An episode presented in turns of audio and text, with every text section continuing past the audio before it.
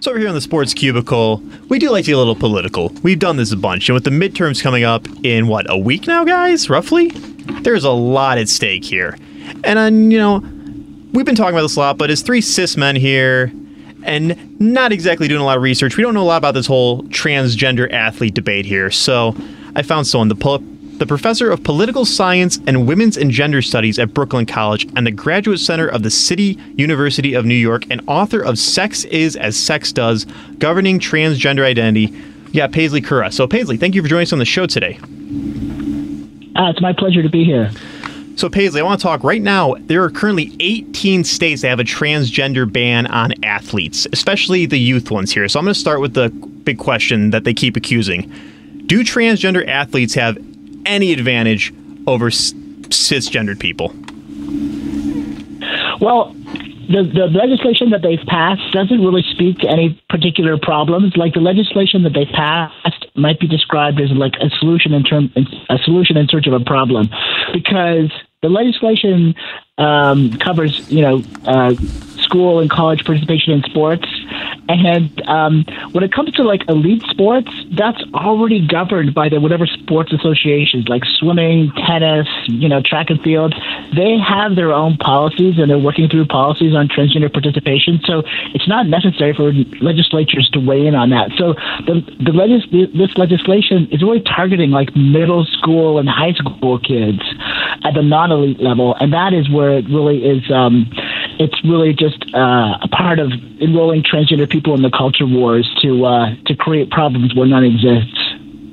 Paisley, this is Mike here. Uh, I have this, you know, you gave us a lot of great info there kind of to get this conversation started. But for those who are just joining us, who are new to this subject matter, who there's a lot of nuance in this conversation. When we're talking about transgender and we're talking about athletes or just everyday life, are how do we quantify this? Is it by what people are taking by hormones or whether they've done a, a operation, if they've done a transition? What when we're talking about transgender, I know it's a, a very big blanket umbrella statement statement, but when we're in this subject matter, how will we define it? Right, that's a very good question, Mike. So, when it comes to transgender um, transgender athletes, uh, the policies basically address um, the, the people's transition in relation to hormones. Um, like many transgender people have some sorts of surgery in, in terms of um, changing their genitals and so on, but that doesn't really have any effect on athletic performance, the shape of your genitals. So the, the policies really have got to do with um, um, uh, people's hormone levels, or the policies that the sports uh, the sports uh, associations are addressing.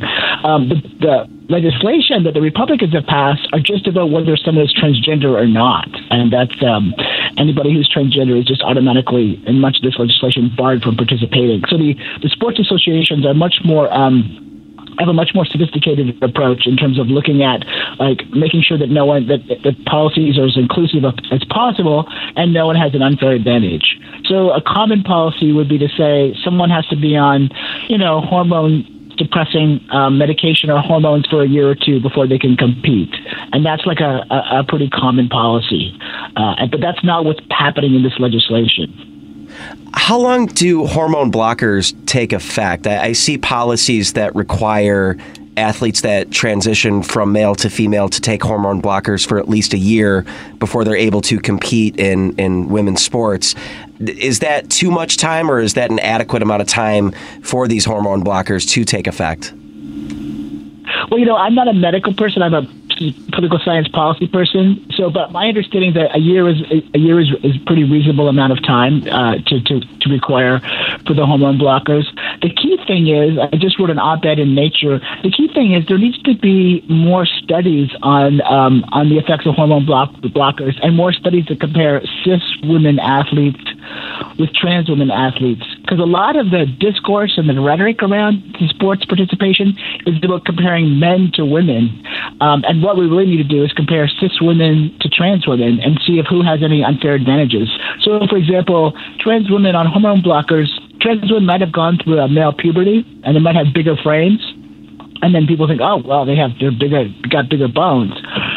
But then if you you know go on hormone blockers and take hormones, then you have these bigger bones and then less muscle mass to carry those bones around. So there's ways in which trans women can be at a disadvantage. Um, so what we need is actually just much, you know, more studies on it and less and less rhetoric and politics. Paisley, this is something that I've kind of rattled around my brain since this conversation really came to the forefront, and it has now been something that we all have to do our part to make sure that we're having these conversations. And I, I wonder misogyny in all this because you talked about the transition from men to women sports, and I think a lot of people it, it comes down to that in the general public. You can't have this grown man going against petite women. How dare you? Do you think a lot of it, a lot of the pushback from the the average Joe, the average person? not somebody who's trying to do this for a political reason, but somebody who's just trying to have somebody who's trying to figure this out in this new changing world. That a lot of it is based off of the idea that men are just more physically superior than women. Yeah, I think I think a certain kind of sexism about women's participation in sports underlays some of it, and I think what the people are con- sometimes for people the image is conjured up. Is like yeah like you said some grown person who looks like a grown man mm. competing against petite women. But that's that's really not the situation. Like someone who's transitioning and going on hormone blockers and taking hormones is not like a it's not like a cisgender grown man. Um, but I think misogyny comes into it in other ways and it especially shows up in these bills that have passed um, in the legislatures. Like for example in Utah they passed a bill you can't it's trans girls can't participate in girls teams, um, and a judge blocked the bill temporarily.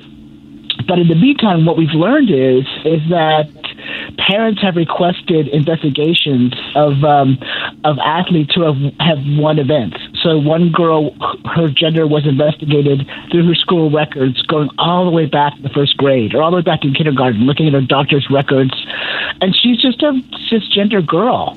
But the parents of the other girls who lost to her thought maybe there's something gender nonconforming about her, so she her gender had to be investigated, and that's how I see the larger effects of these bills. It's just like misogynistic. Like I have a 13 year old girl, and I mean the idea that her gender would be investigated by a panel of Republican officials if she were to participate in sports as a cis kid would just make she would never want to participate in sports. So it's a little bit it's a little bit going it goes beyond transgender kids in the system to like actually kind of investigating anybody who you know comes off as in any way gender nonconforming.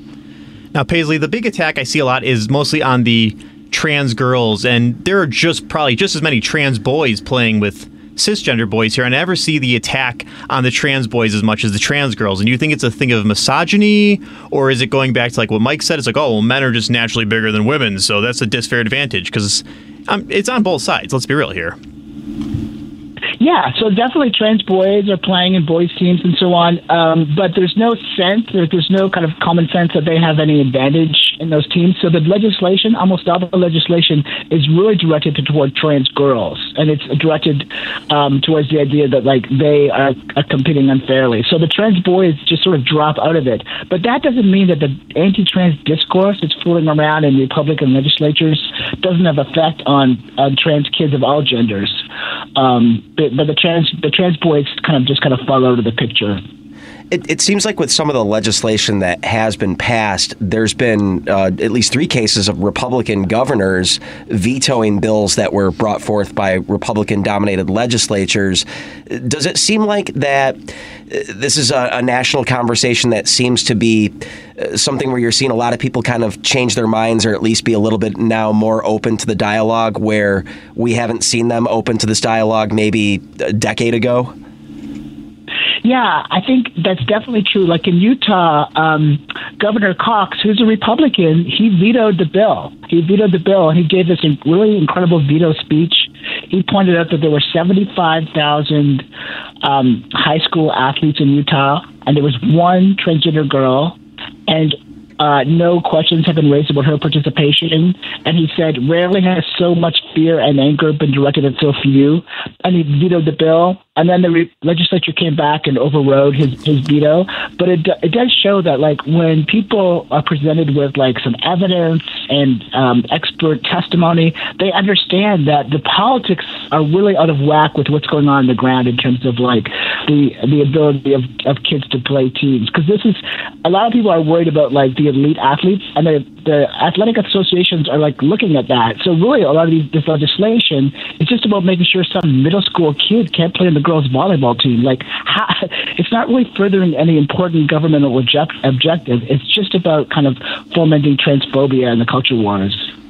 If you're just tuning in, we're talking to Paisley Currah, the author of Sex Is as Sex Does, Governing Transgender Identity. And Mike, you got a question? Paisley, I, I, we're having this great conversation. I just keep coming back to this, whether it was Colin Kaepernick and the way Donald Trump used it, or where we're at now with the transgender movement and making sure that everybody has their equal rights to play these sports that we love or just live life the way we should. It seems to me that sports are just being used as a Trojan horse for some of these just downright bigotry moves legislation that we've been hearing about. You seeing this and doing some of these, you know, seeing these surveys and studies and statistics and in your teachings and studying and whatnot. How much have you noticed that over the last five, six, seven years, just sports being used to worm these these horrible bigotry moves that we've been seeing?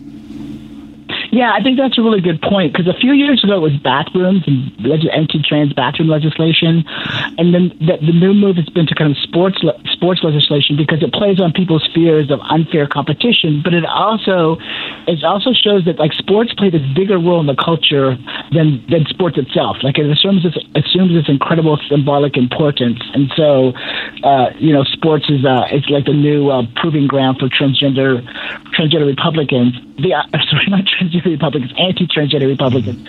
Um, one of the things we've seen in public opinion is that public opinion on transgender people has generally been getting more and more positive every year.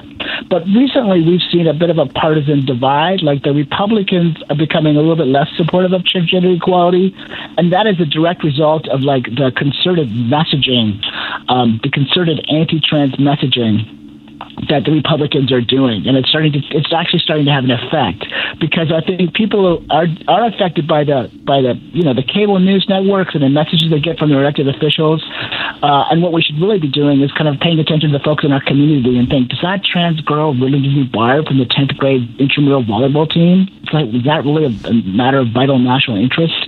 Um, so I think that's that's one of the problems we're seeing. Paisley, we really appreciate you making time for us and really enlightening us with this great conversation. We'll, we, as we wrap up this this wonderful, this eye opening conversation, I, I, guess my my thing, and I, for anybody listening to the Sports Cubicle, what can we do? What's next in this movement to help our not just our transgender athletes, but just those in our community going through these transitions? And we're seeing so much attack towards them this election cycle. What is next for you know? I know it's an overused term, but like allies, people who want to do better, whether they consider themselves an ally, what can they do? What is next process for us to try to really help out those that are going to need our help come November?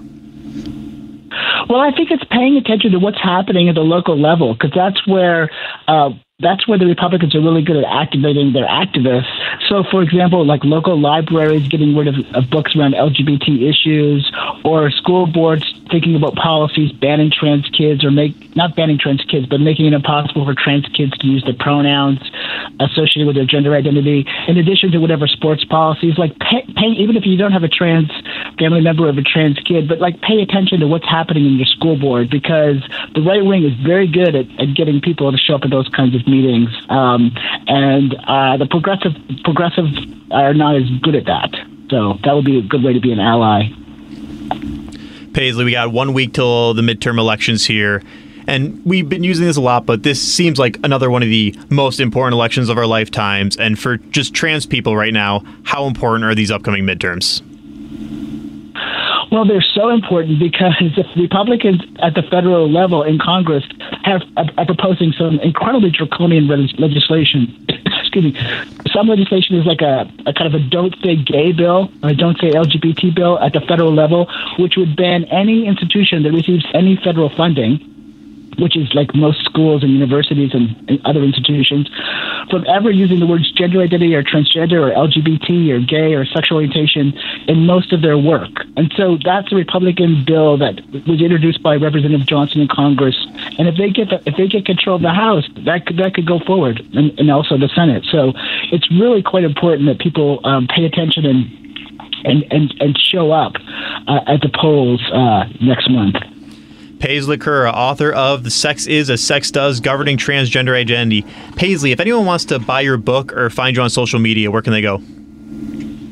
Well, they can buy that book at the usual suspects, but if you go to NYU Press, their website, and you put Currah30, C U R R A H 30, then you get 30% off, and it's like 19 bucks. So uh, that's a nice way to buy it. and they want to find you on the socials? Oh, social, yeah. My name, uh, Paisley Currah on Twitter. Just like it, it, no one in the world has my name, so if you could just you can find me pretty easily. P A I S L E Y C U R R A H. Paisley, thank you so much for joining us right now. It's a pleasure. Thank you. And thank you guys for listening to the Sports Cubicle today. You know, for the Paul Acious one, Paul Shivari, the marvelous one, Dan Marver, Mike Mercado. We need to get a nickname for you soon enough. I'm Devin Tingle here. Santita Jackson starts off your day at 6 a.m. tomorrow morning. And I normally say have a good night, but today I'm going to say vote, vote, vote, vote, vote, vote. Have a good night.